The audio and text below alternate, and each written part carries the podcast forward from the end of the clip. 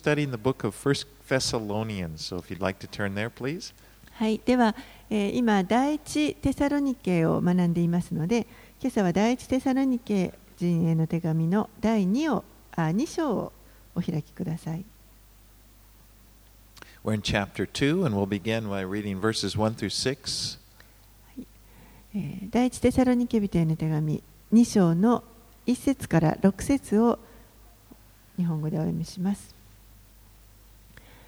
兄弟たち、あなた方自身が知っている通り、私たちがあなた方のところに行ったことは無駄になりませんでした。それどころか、ご存知のように、私たちは先にピリピで苦しみに遭い、恥ずかしめを受けていたのですが、私たちの神によって勇気づけられて、激しい苦闘のうちにも神の福音をあなた方に語りました私たちの勧めは誤りから出ているものでも不純な心から出ているものでもなく騙し事でもありませんむしろ私たちは神に認められて福音を委ねられたものですからそれにふさわしく人を喜ばせるのではなく私たちの心をお調べになる神に喜んでいただこうとして語っているのですあなた方が知っている通り、私たちは今まで、へつらいの言葉を用いたり、むさぼりの口実を設けたりしたことはありません。神がそのことの証人です。また私たちは、あなた方からも、他の人たちからも、人からの栄誉は求めませんでした。The, the church in Thessalonica, Thessalonica was started during Paul's second missionary journey. このテサロニケの教会というのは、パウロの2回目の宣教旅行の時に始まりました。And he came there right after he had been to Philippi, where they were, remember, they were beaten and thrown in prison. えー、とまず彼らがピリピに行った時に、えーそこで鞭打たれて牢に入れられますけれどもその後に行ったところがテサロニケです And that night, as Saul, uh, Paul, and, and Silas were singing praises to the Lord, miraculously the doors swung open and the chains fell off them. でその牢に入れられてた時その晩に、えーパウロとシラスが、まあ、牢の中であの賛美をして神に賛美をしていましたすると大きな地震が起こってそしてその牢の扉が全部開いてしまってえーつながれていた鎖も解けました And the jailkeeper and his family all came to Christ, committed to themselves to Christ. そして、えー最終的にそこの主、あのー監視人の、あのー監守の家族がですね、えーキリストを信じるようになります。そしてそこから、そのピリピの町から今度はテサロニケに移りました。And after they had been there for a short while, uh, they had to leave Thessalonica because the, the Jews that opposed them had, had, had organized people and there was a riot. そしてこのテサロニケにましばらく滞在していたんですけれどもあのまたそこから出ていかざるを得なくなりましたというのは、えーこの彼らのあの伝えている福音に反対しているこのユダヤ人たちがまたボートを引き連れてこの暴動を起こそうとしたからです。And so that's what Paul's talking about when he said,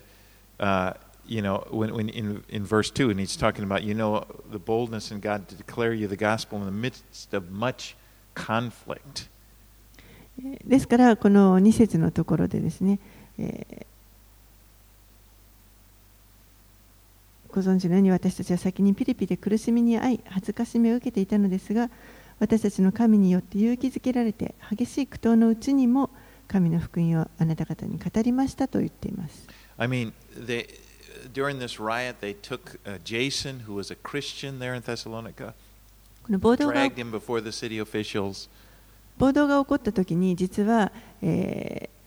ヤソンというクリあそのテサロニケにいたクリスチャンの人ヤソンという人を、まあ、このユダヤ人たちは捕まえてそして町の役人たちのところにこう連れ出しました and, you know, Paul had to get out of town. ですから、パウロはもうその町から出て行かなければいけなくなりました。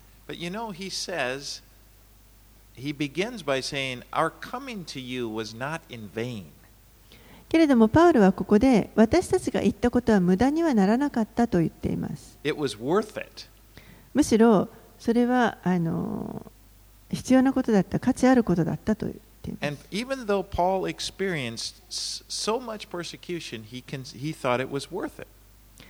たくさんのあの迫害を受けたにもかかわらずパウパウロはそれでもあの行ってよかったと言っています You know, it's very common. We, we, these days, we, we often will watch people. There are a lot of war movies. That's a common theme. Or, or, or movies with conflict. You know, they're good guys and bad guys. 多くの人たちがですね、まあ、あの戦いの映画というんですかねあの戦いとか、まあ、争いがあるような映画ですねあのいい人と悪い人がいて戦うというようなそういった映画を好む好む人が多いと思います And people like that. They like to watch the, you know, the good guys march bravely into battle. そしてこのいい人がですね、まあ、大抵あの主役ですね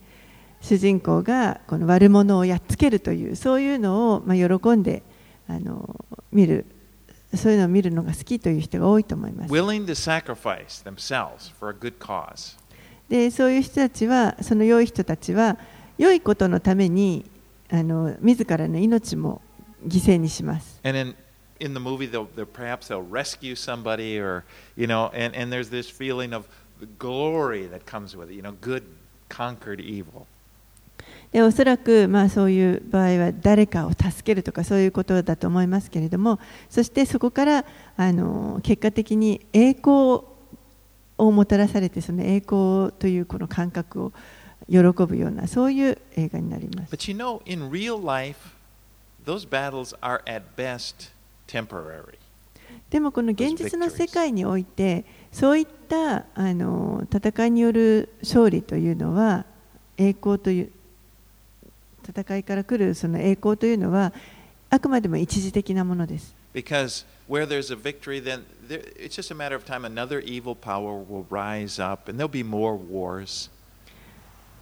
その時はあの一瞬栄光に輝くかもしれませんけれども、またすぐに悪が台頭してきて、そしてまた別の戦いというのが始まっていきます。それがこの世で生きるということだと思います And people, you know, will sacrifice their lives for um, a king or sometimes uh, for a tyrannical dictator who only cares for himself. そしてそういう人々はそういう時に、まあ、何かこう虚しい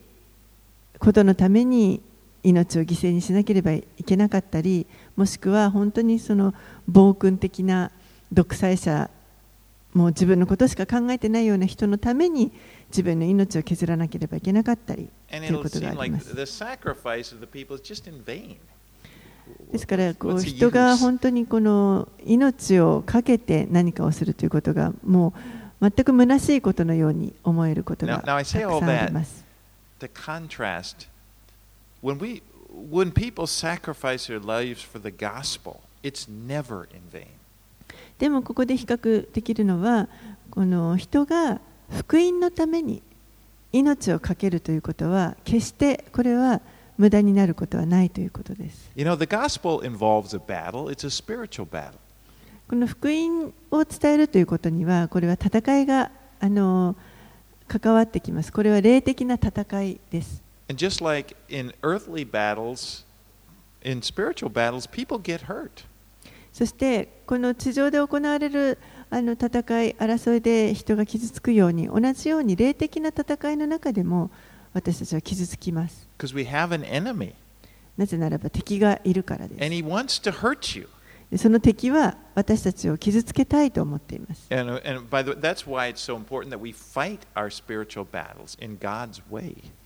だからこそ、あの大事なのはこの霊の戦いにおいて神の方法によって戦うということが大切になります。even the gospel is i- involves a spiritual battle. でもこの福音そのものがに本当にこの霊的な戦いというものが含まれてきます。Have you ever wondered why people react so strongly against such a gracious message as the message of the gospel? 皆さんはあのこの本当に素晴らしい恵みにあふれた福音をなぜ多くの人がもう本当に強い反応を持ってこれに逆らうのか不思議に思ったことはないでしょうか I mean, it's the message that you can be completely forgive, forgiven. You can receive a new life simply by believing and trusting in Jesus Christ. この福音というのはもう本当に単純にイエス・キリストを信じる受け入れるということにを通して私たちが完全に許されそして新しい命を与えられるというそういったメッセージです But that can really bug some people. でもそれがある人たちには本当に気に障るメッセージになり And ます sometimes people will react. They will attack. You'll even they'll even they may even attack you. I mean, I'm not in Japan, you never see it physically, but そして時には本当にあのそういうメッセージを伝えている人たちを攻撃するような反応をしてきます。That's because it's it, there is a spiritual element that you're not seeing, and it's a it involves a battle. これは霊的にこのあ後ろに霊的な戦いがあるということを表してい But ます it's not in vain. It's never in vain. けれども決して無駄な戦いではありません You know, because the devil would want you to think, "Oh, I'm, I'm not. You know, why did she get so mad at me, or why did he? You know, I'm not going to say that again." He wants you not to, you know, be involved in the battle. He wants you to quit. サタンはあの本当に私たちにこの福音をなんとか止めようとしますからあそんなこと言ったって無駄じゃないかとかあのもう聞いてくれないからもう二度と言わないと思わせたりそういったことを仕掛けてきます。All right. For verse three, for our appeal does not spring from error or impurity or any attempt to deceive. 3節には私たちの勧めは誤りから出ているのでも不純な心から出ているのでもなく騙し事でもありません You know, the fact that Paul was continued to preach the gospel in spite of this severe persecution was proof that of his motive. He's not in this for himself. パウロがこの本当にさまざまな厳しい迫害にもかかわらず福音を述べ伝え続けたということがこの福音を述べ伝えること自身ことを彼は自分のためにやってるわけではないという、その証になっていると思います。というのは、パウロはこの福音を述べ伝えるために非常に大きな代価を支払ったことになります。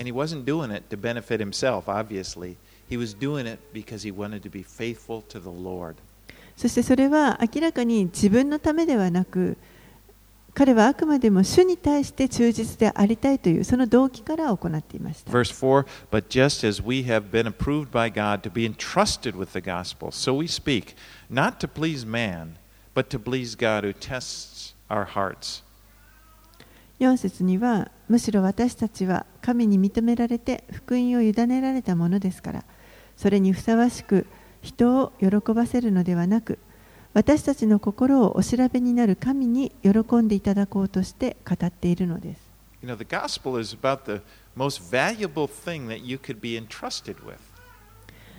福音というのは私たちが本当に委ねることのできる最も価値あるものだと思います。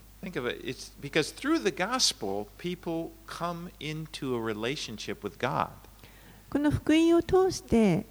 人々が神との関係を持つことができるようになります。And Paul saw himself as a steward, and that, that God had given this, that, that he, he entrusted him with this responsibility. そしてパウロは自分がこの神からそういう責任を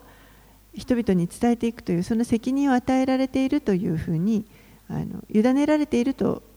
考えていました。And his motive was to be faithful ですから彼の動機というのは主に対して忠実であるということでした。Paul's は人を喜ばせるのではなく神を喜ばせたいと思っていまし。それは私たちのにとっても私たちの動機も同じであるべきだと思います。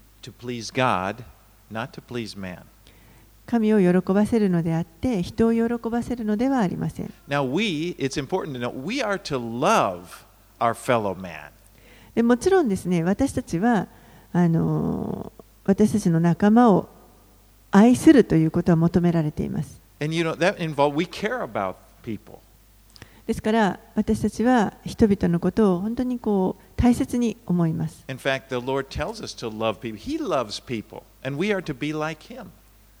主ご自身が人々を愛しておられます。ですから私たちもまた主のようになりたいと思うわけですから同じように愛するということです。And, and そしてその愛するということはその人に何か良いことが起こることを願うということだと思います。And this does not, this is the catch, it doesn't necessarily mean that, the, that you. でもそれは、それは何もその人を喜ばせるということとは限らないということです。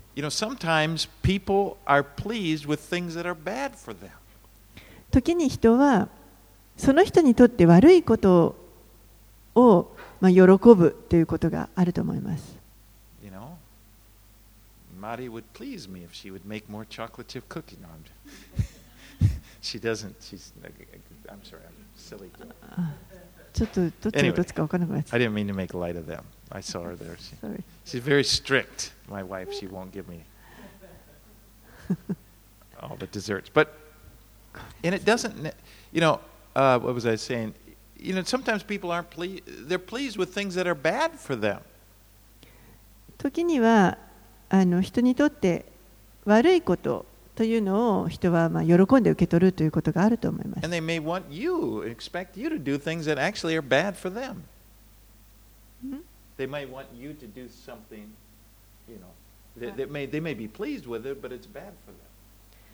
そしてまた何かあのその人たちにとって悪いことを行ってそれがあの人を喜ばせるために何か悪いことをしてくれるということもあるかもしれないそして喜ばせないことが実はその人にとって良いことだったりすることもあります。So、if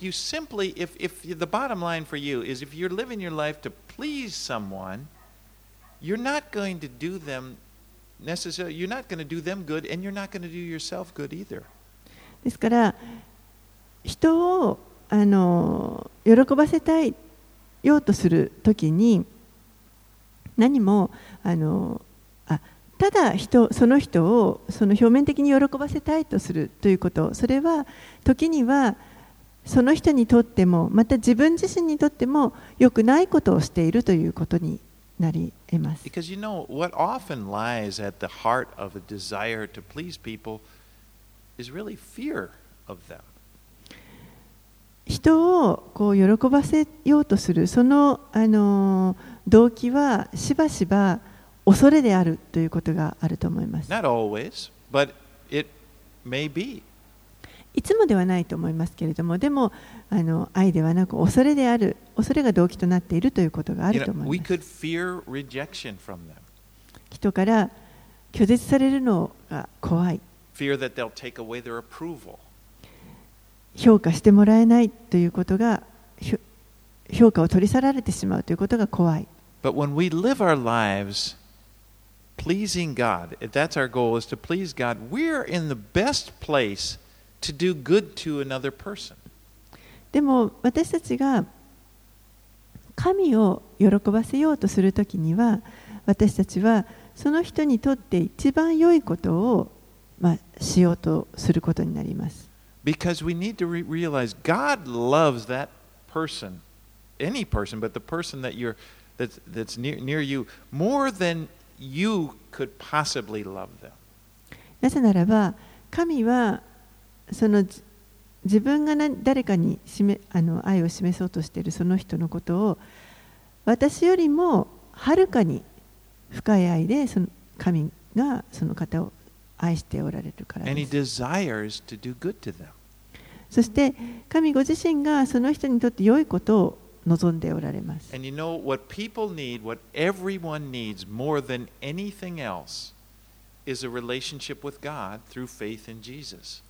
そして人にとって何よりも大切なこと、必要なことというのは、イエス・キリストに信仰ことを通して神と関係を持つということです。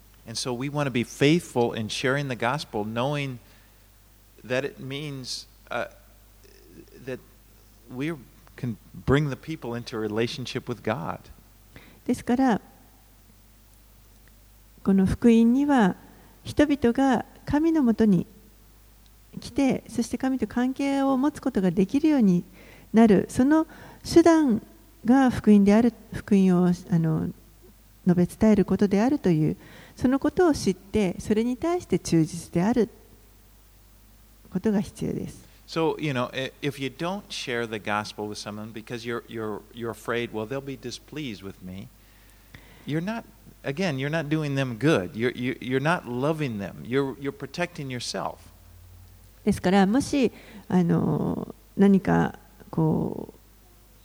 嫌われるのが怖くて福音を伝えることをしないとすればそれは自分にとっても良くないことですしそしてまたその人を愛し本当に愛しているということにはならないということです。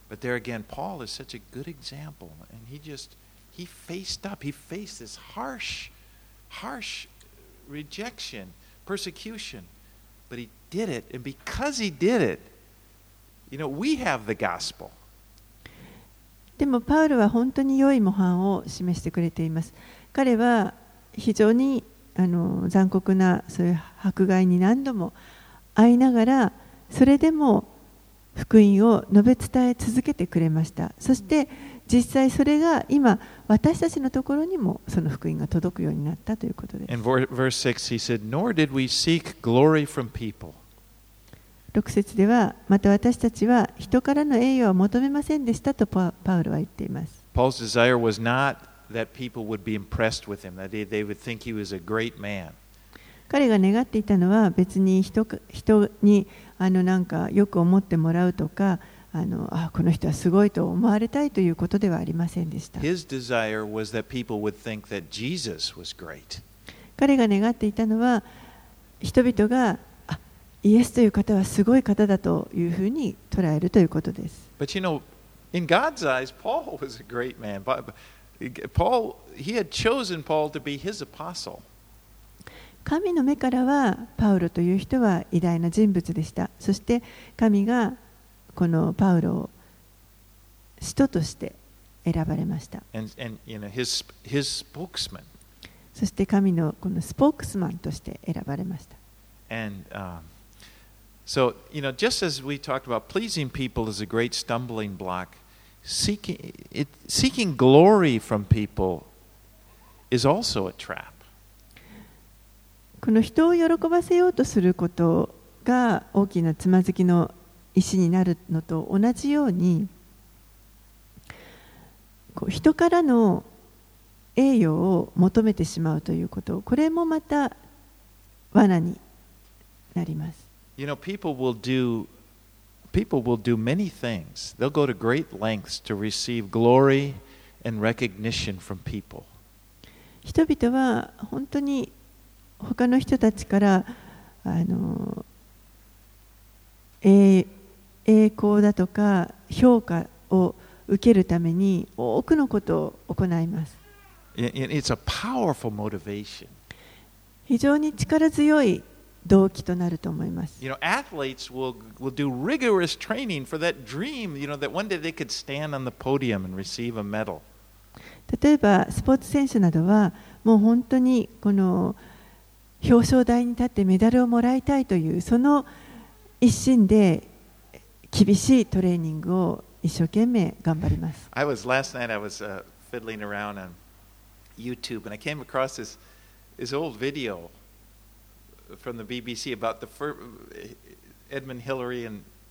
Tenzing that when they first climbed Mount Everest. あのちょっと夕べ YouTube を見てたんですけれども、えー誰ふ Uh, he- the man who first climbed Mount uh, Everest. エベレストエベレスト山に最初にあの登頂した人のこの映像を見見つけました。1953.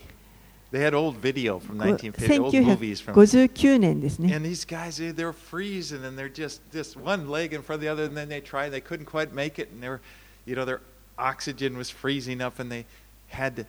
they just kept doing it. They kept. もう本当にあの上に行けば行くほど寒くて凍えそうになりながらもう酸素も担いでる酸素も氷凍ってきていてもう一歩一歩を踏み出すのがすごい大変なそれでもあの前に踏み出し続けていました。そして最後に、とうとうその頂上まで到達したわけですね。初めて人類が初めてこのエベレストさんに登った時です。そしてそのニュースがもう世界中に広がりました。ですからもうこの残りの生涯彼はヒーローなわけですね。あすごいな。思いまし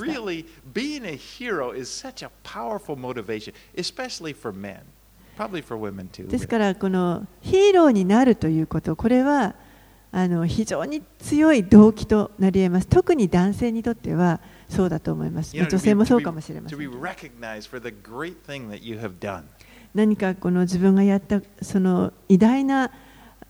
あの偉業を成し遂げるということで人からの評価を受けるということ But you know, if that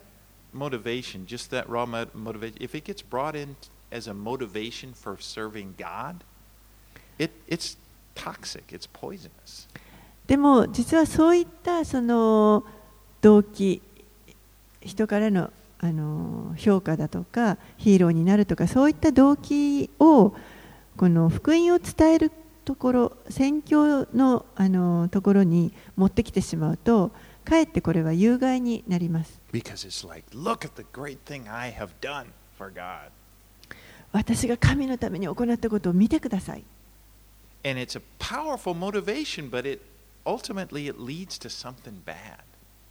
非常に強い動機なんですけれども動機づけになるんですけれどもでもそれは結局は悪い方へとまあ導いてしまうことになります。And, and pride, pride. 結局それはプライドに根付いているものですから、えーそのプライドというのは最終的に堕落につながっていきます。Well, パウロはそういうその人からの栄誉のためにやっているのではないと言いました。Let's read 7 and 8.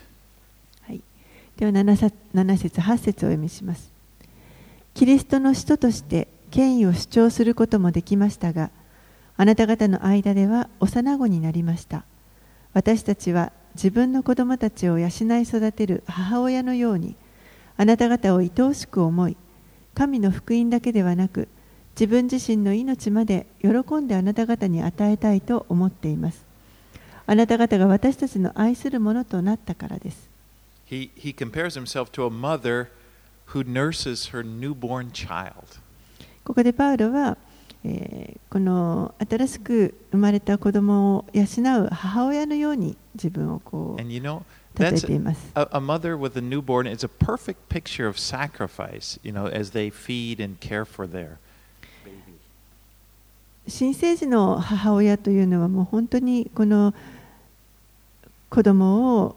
養ってそしてあの常に大大事に扱っていく本当に自らを捧げていくその姿として素晴らしい模範だと方だと思います。それがパウロがこのテサロニケの人々に対して行った宣教を捉えていたその感覚です。This is why he was willing to sacrifice. You know, he, he, he was, they were dear to him. 彼らはこのテサロニケの人たちはパウロにとっても本当に愛するものでした。ですから喜んで自分を与えるほどこうその選挙を大事にしていました。Let's read verses 9 through 12. はい、そして9節から12節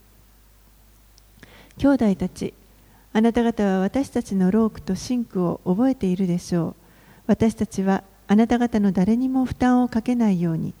夜も昼も働きながら、神の福音をあなた方に述べ伝えました。また、信者であるあなた方に対して、私たちが経験に正しく、また責められるところがないように振る舞ったことについては、あなた方が証人であり、神もまた証人です。また、あなた方が知っている通り、私たちは自分の子供に向かう父親のように、あなた方一人一人にご自分の御国と栄光に預かるようにと召してくださる神にふさわしく歩むよう進め励まし厳かに命じました。Paul had this uh, skill uh, of making tents. He had this ability, uh, this skill that he used at, at times to support himself in his ministry. パウロにはこの天幕作りというあの職がありました天幕を作ることができるあの技術を持っていましたので、えー、自分のこの宣教の働きをその働きあの天幕作りによって、まあ、自分で自分を支えていました。In 1 Corinthians 9 6, he said he had the right to be supported, to receive support, but he, he there with them, he gave up that right in order to show them the true nature of the gospel. そして第一コリントの9章の6節のところには、えー、この宣教することによって、えー、本当は収入を得てもいいそういった権利があるんだけれどもそれをあの放棄してまであの宣教をしてきたと彼のやっている宣教というのはお金のためではないということを言っています。And then, and then he goes on to compare, he compares himself to a father with his children, exhorting them and teaching them how to walk with God. そして今度は、えー、自分がまるで父親のようにこの子供たちをいかに神と共に歩むことができるかということを教えてそして励まし励ますということをしてきたと言っています。So and he, and he showed them by his example and he exhorted them, follow me, follow my example. 彼自身がこの人々にとっての模範となって模範を示してそして私に従いなさい私を見習いなさいというふうに励ましています。Right, 13. 13節を意味します。こういうわけで私たちもまた絶えず神に感謝しています。あなた方が私たちから聞いた神の言葉を受けたとき、それを人間の言葉としてではなく、事実、その通り神の言葉として受け入れてくれたからです。この神の言葉は信じているあなた方のうちに働いています。The Thessalonians received the word of God as the word of God. テサロニケの人々は神の言葉を神の言葉として受け取っていました。Because Paul had anointed, or I'm sorry, God had anointed Paul with the Holy Spirit, and God was speaking through him. 神がパウロをこの聖霊で、えー、油注いでくださって、そして、えー、神ご自身がパウロを通して語られました。And so now we have the Word of God, we have the Bible, which is the Word of God. It's a written Word of God. 私たちには今この神の言葉、聖書がありますけれども、これは、えー、紙に書かれた神の言葉です。And you know, it, they're not ordinary words. It's not an ordinary book. It's a supernatural book. これはあの普通の単なる本、単なる言葉ではありません。非常にあの霊的な書物です。God directed the people, he, he, he, he, he was leading them as they wrote the words. 人々がこの書を書くときに、神ご自身がその人たちをこうその人たちに働いて、そしてえー、書かせたものです。2 Timothy 3:16 says, For all scripture is breathed out by God and profitable for teaching, for reproof, for correction, and training in righteousness. 第2テモテの手紙の3章16節には、聖書はすべて神の霊感によるもので、教えと戒めと強制と義の訓練のために有益です。I really like the illustration that Isaiah gave in Isaiah chapter 55. えーまた、イザヤもこのように言っています。イザヤ書の55章ですけれども、It says, For as the rain and the snow come down from heaven and do not return there, but water the earth, making it bring forth and sprout, giving seed to the sower and bread to the eater, so shall my word be that goes out from my mouth. It shall not return to me empty, but it will accomplish that which I purpose and shall succeed in the thing for which I sent it. えーイザヤ書55章の10節11節をお読みします。雨や雪は天から降って元に戻らず、地を潤して物を生えさせ、芽を出させて種まく人に種を与え、 食べる人にパンを与える。そのように私の口から出る私の言葉も私のところに虚しく帰ってくることはない。それは私が望むことを成し遂げ私が言い送ったことを成功させる、so、でから神の言葉には力が含まれています。Jesus in one of his parables compared the word of God to seeds that are sown. イエスは、えーかつてこの神の言葉をですね種まきの種に例えられました。And there is life in a seed. そしてこの種の中には命があります。It has the power to produce fruit, more seeds. 実を結ぶ、そしてさらにもっと多くの種を作る、そういった力があります。I am so thankful that in my early days as a Christian, I, I was I got into a church that strongly believed that the Bible was the Word of God. 私はあのクリスチャンになりたての頃あの行っていた教会がですね本当に聖書が神の言葉であるということを非常に強く信じている教会だったんですけれどもそのことを感謝しています So from the very beginning, I didn't have any doubts about it being the Word of God. It wasn't a big struggle for me. ですから 本当にクリスチャンになった初めの時から私にとってはこの聖書の言葉はこれが本当に神の言葉なのかどうかというそういった疑いを一切持つことなくあの受け入れることができました people around me believed that, and I kind of followed their example. They dug into it, and so did I.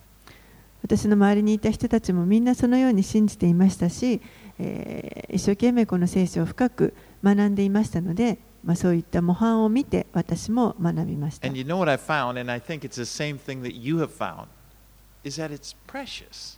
そして、えー、私があの見出したのと同じように皆様もあの見出しておられると思いますけれどもこれは本当に尊い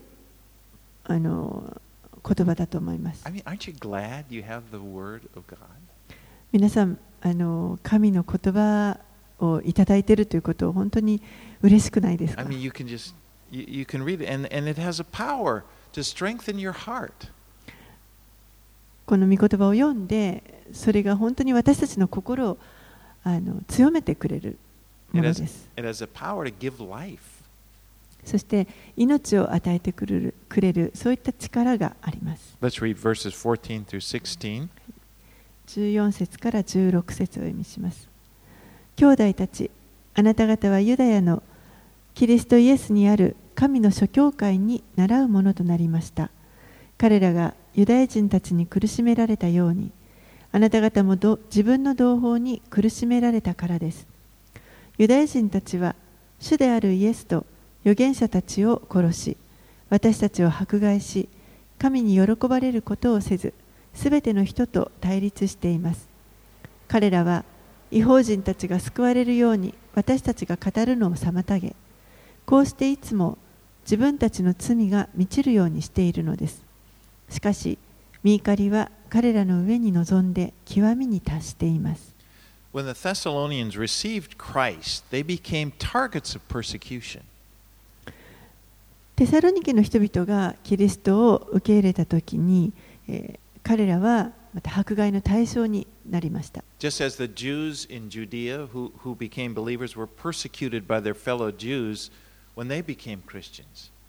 ユダヤ地方にいるあのユダヤ人たちでキリストを信じた者たちがあの同胞のユダヤ人からですね迫害を受ける対象になってしまったのと同じです。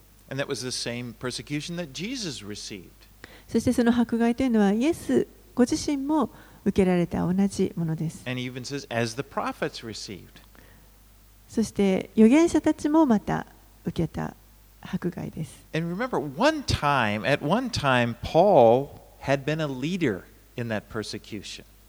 かつては、パウロ自身がこの迫害する者の,のリーダーでした。あの最も恐れ,れ恐れられていた人物の一人です。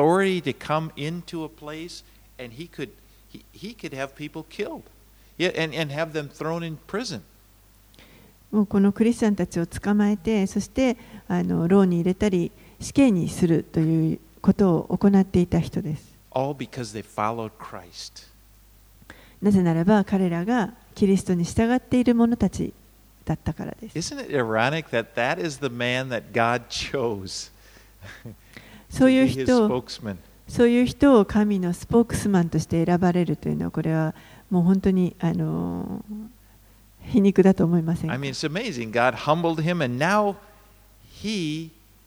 is experiencing that same persecution from Jewish leaders who are trying to hinder him from speaking to the Gentiles. 本当にあの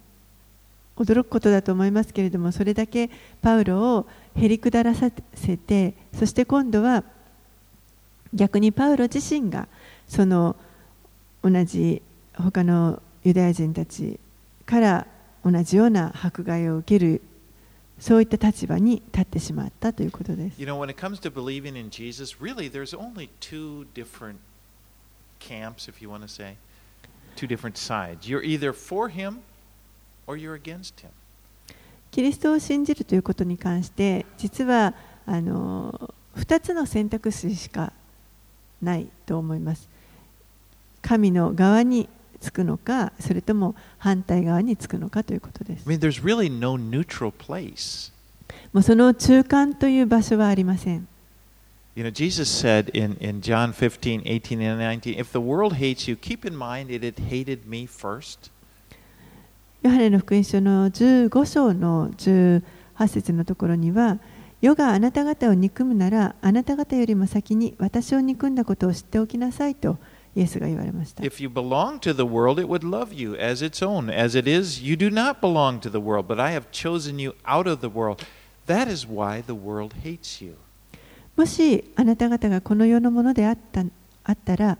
世は自分のものを愛したでしょうしかしあなた方は世のものではありません。私が世からあなた方を選び出したのです。そのため世はあなた方を憎むのです。ですからもうあの彼の側についているのかそうではないかということになります。そういうふうにはあの、まあ、見えないかもしれません。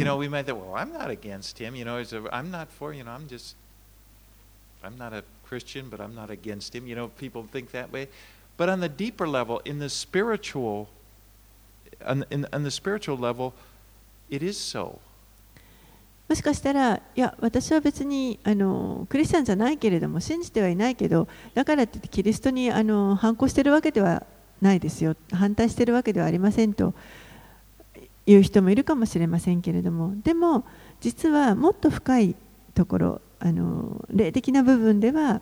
やはりキリストの側にいるのか、そうじゃないかになると思います。For example, Colossians 1:21 says, "And you, speaking to us,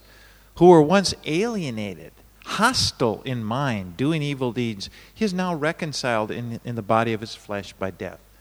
コロサイ人への手紙の1章の21節にはあなた方もかつては神から離れ敵意を抱き悪い行いの中にありましたが今は今は神が御子の肉の体においてその死によってあなた方をご自分と和解させてくださいました。For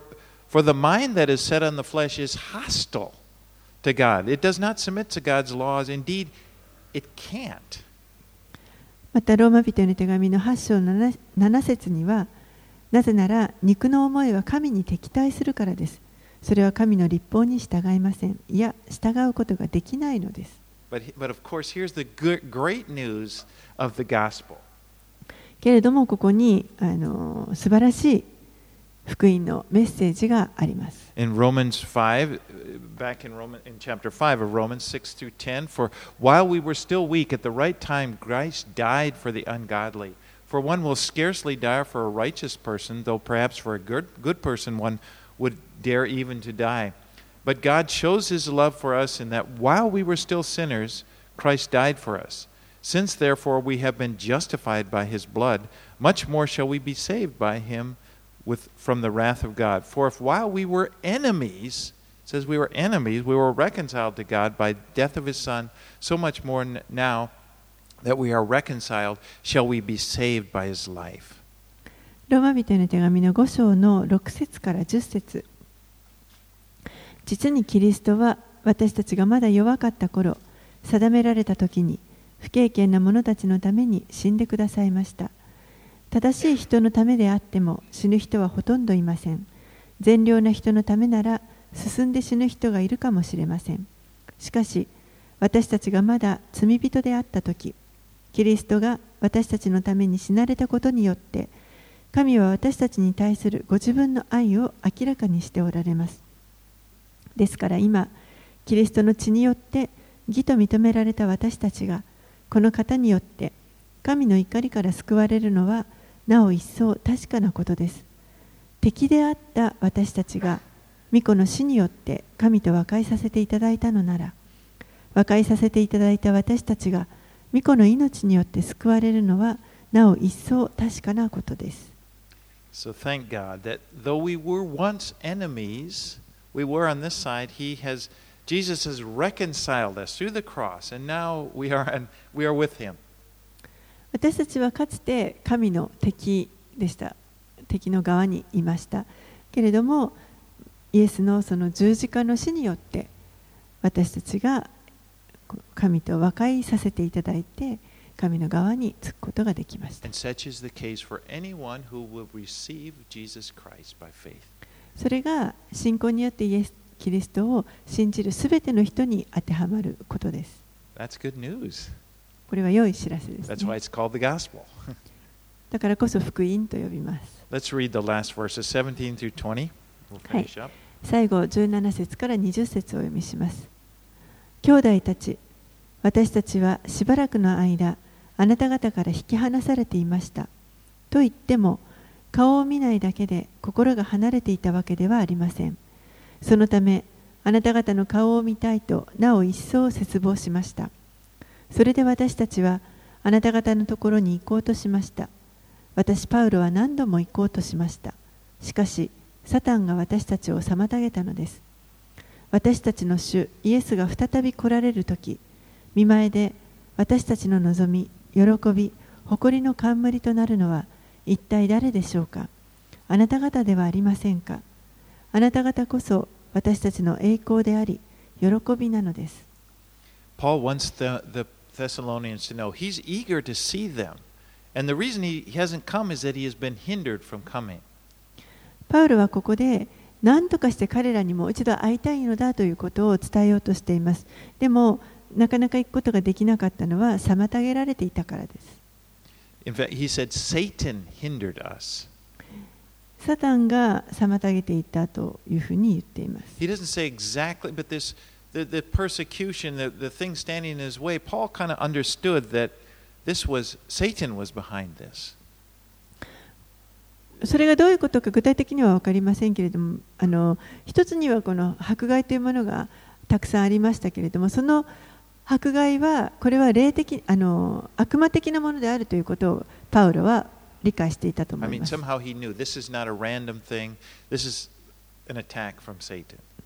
これは単なる偶然の,あの出来事ではなく明らかにサタンから来ている攻撃であるというふうに理解していました。You know, Satan works beneath the surface, often you know, manipulating people to do his will. サタンはしばしばこの水面下で働いてそしてあの人を騙してサタンのこの意思を行わせようとします。And behind these attacks, when people would rise up in these, you know, riots that would, these mobs that were coming against Paul, Satan was behind that. ですからこの暴動が起こってあの暴徒たちがパウロを襲ってきた時もその背後にはサタンがいました of。course, we, kn- you, you can understand he doesn't want them to preach the gospel. Satan doesn't want the gospel preached. サタンはもちろんあの福音が述べ伝えられるということを何とか妨げようとします。 Because gospel, when the gospel is preached, people are taken out of his kingdom into the kingdom of light. 福音が述べ伝えられてしまうと人々がこのサタンの国にいる人々がどんどん取られて神の国の方にあの入っていくからです。But you know, it's, it's interesting. Satan's attacks, they don't prevail. でもあの面白いのはですねこのサタンの攻撃というのは決してあの勝つことはないということです。Often God turns them around, and it, しばしば神がこのサタンの攻撃をも用いられてそして神に優位なものにされます。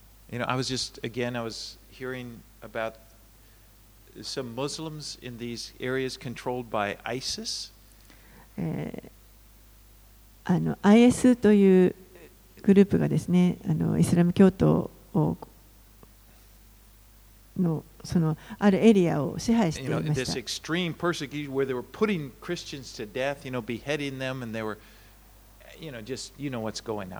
非常にあの厳しい迫害をして、特にクリスチャンとかもあの首を切られたりとかですね、あの残酷な。ことをしていたのはもう散々ニュースになっていましたので皆さんよくご存知だと思います。But you know what, what has happened over there is many of those Muslims seeing this turned to Christ because they saw, they thought, this is, is this Islam? でも実はそこであの多くのイスラム教徒の人たちがそういったあの残虐な姿を見てキリストにキリストを信じる者に変えられていきました。本当にこれが自分たちの信じていたイスラム教なのかというところです。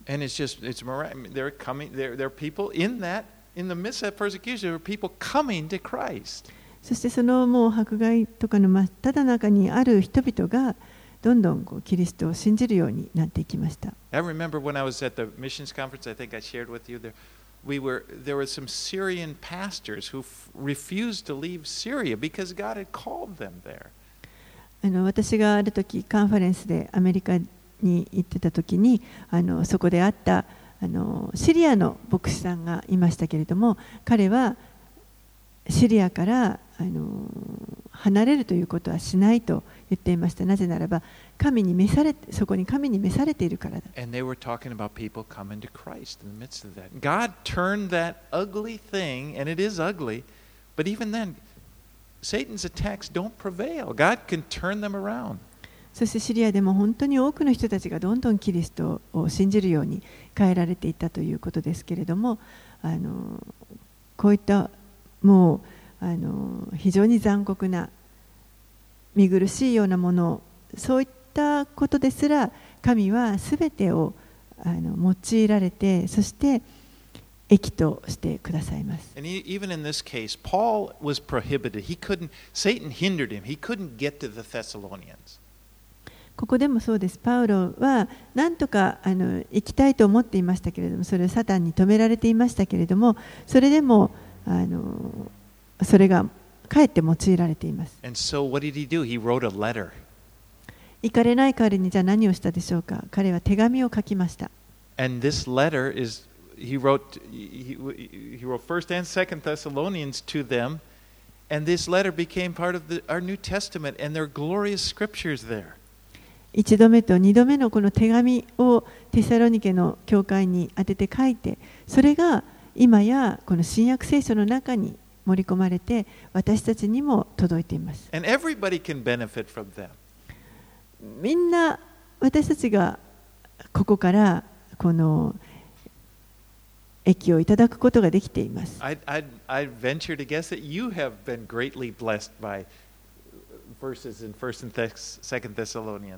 皆さんもあの私自身もそうですけど皆さんもまたこの第一第二テサロニケビというの手紙から本当に多くの励ましを得ているのではないかと思います。well, I could go on and on, but some of my favorite verses are in Thessalonians. But that became, Satan hindered, but what happened? God used that, and now we have the scripture. ですからサタンが止めましたけれどもでもそれによって何が起こったかというと神が逆にそれを用いてくださって今私たちにこうして御言葉が与えられています Th- This chapter then ends like each of the cha- chapters in this book talking about the second coming of Jesus. えーこの章の終わりもあの他の章と同じようにですねこのテサロニケの手紙のあの他の章も全部そうなんですけれども章の終わりのところにキリストの再臨についてのことが触れられていま And す this is a major theme of this book. でそれが実はこの手紙のあの大きなテーマにもなっています Jesus is coming back.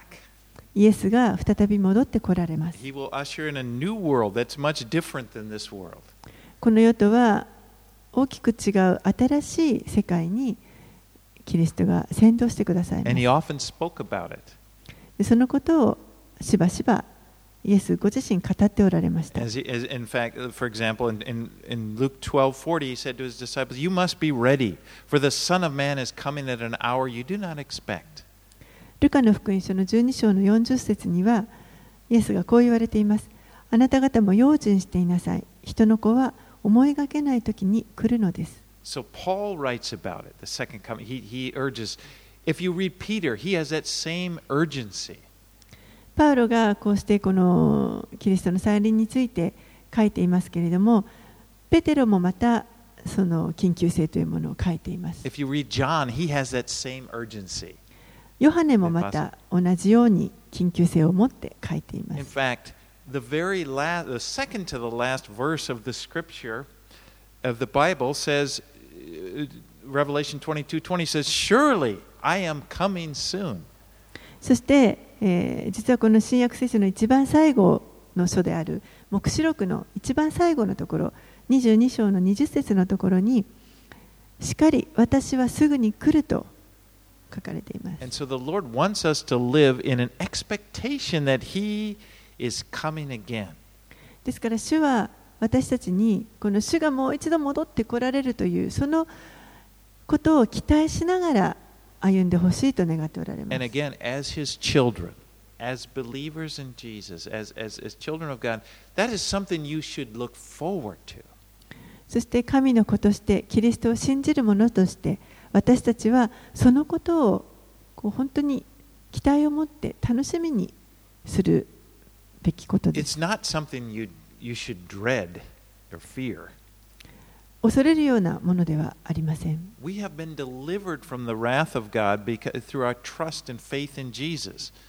私たちはキリストにイエスに信頼を置くことを通して神の怒りから救い出されています。He took the wrath that was due us, the punishment that was due us on the cross, so that we are no longer enemies of God. イエスがご自身がこの神の怒りから私たちが本来受けるべきであったその罰というものを十字架でもうすでに受けてくださっていますから私たちはもはやもう神の敵ではなくなりました。神の子,子供とされました。そしてこの今私たちが置かれているこの世というのはこれは私たちの,あの永遠の住まいではありません。私たちはもっと良い場所をこう期待します。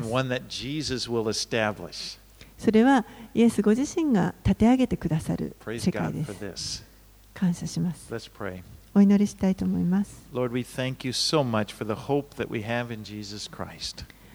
主よ本当にイエス様にあって私たちに与えられているこの希望をありがとうございます We do look forward to, to your coming again. あなたがもう一度戻ってこられるその時を心待ちにします And Lord, we thank you for. I just want to thank you for the Apostle Paul and his faithfulness. 主よ本当にこの使徒パウロを感謝します彼の忠実さを心から感謝します And for all of your servants that have been faithful, that they have, they, they have faced the fire, they have faced the persecution, and because of that, we benefit. あなたのすべての 弟子たちが本当に忠実であり、さまざまな迫害にも耐えて忠実で忠実であり続けてくださったことにより、今私たちもその恩恵を受けていることをありがとうございま And we す。ask you, Lord, we, we, we just say, Lord, it's we want to be faithful in our race, to run our race. 主よ私たちもまた私たちに与えられているこのレースを最後まで忠実に走り抜けたいと願います。So strengthen us, encourage us, ですから私たちを強め励ましてください。that we may bring glory to you. そして私たちがあなたに栄光をお返しすることができますよう In に。Jesus' name we pray. イエス様のお名前によってお祈りします。Amen. アーメン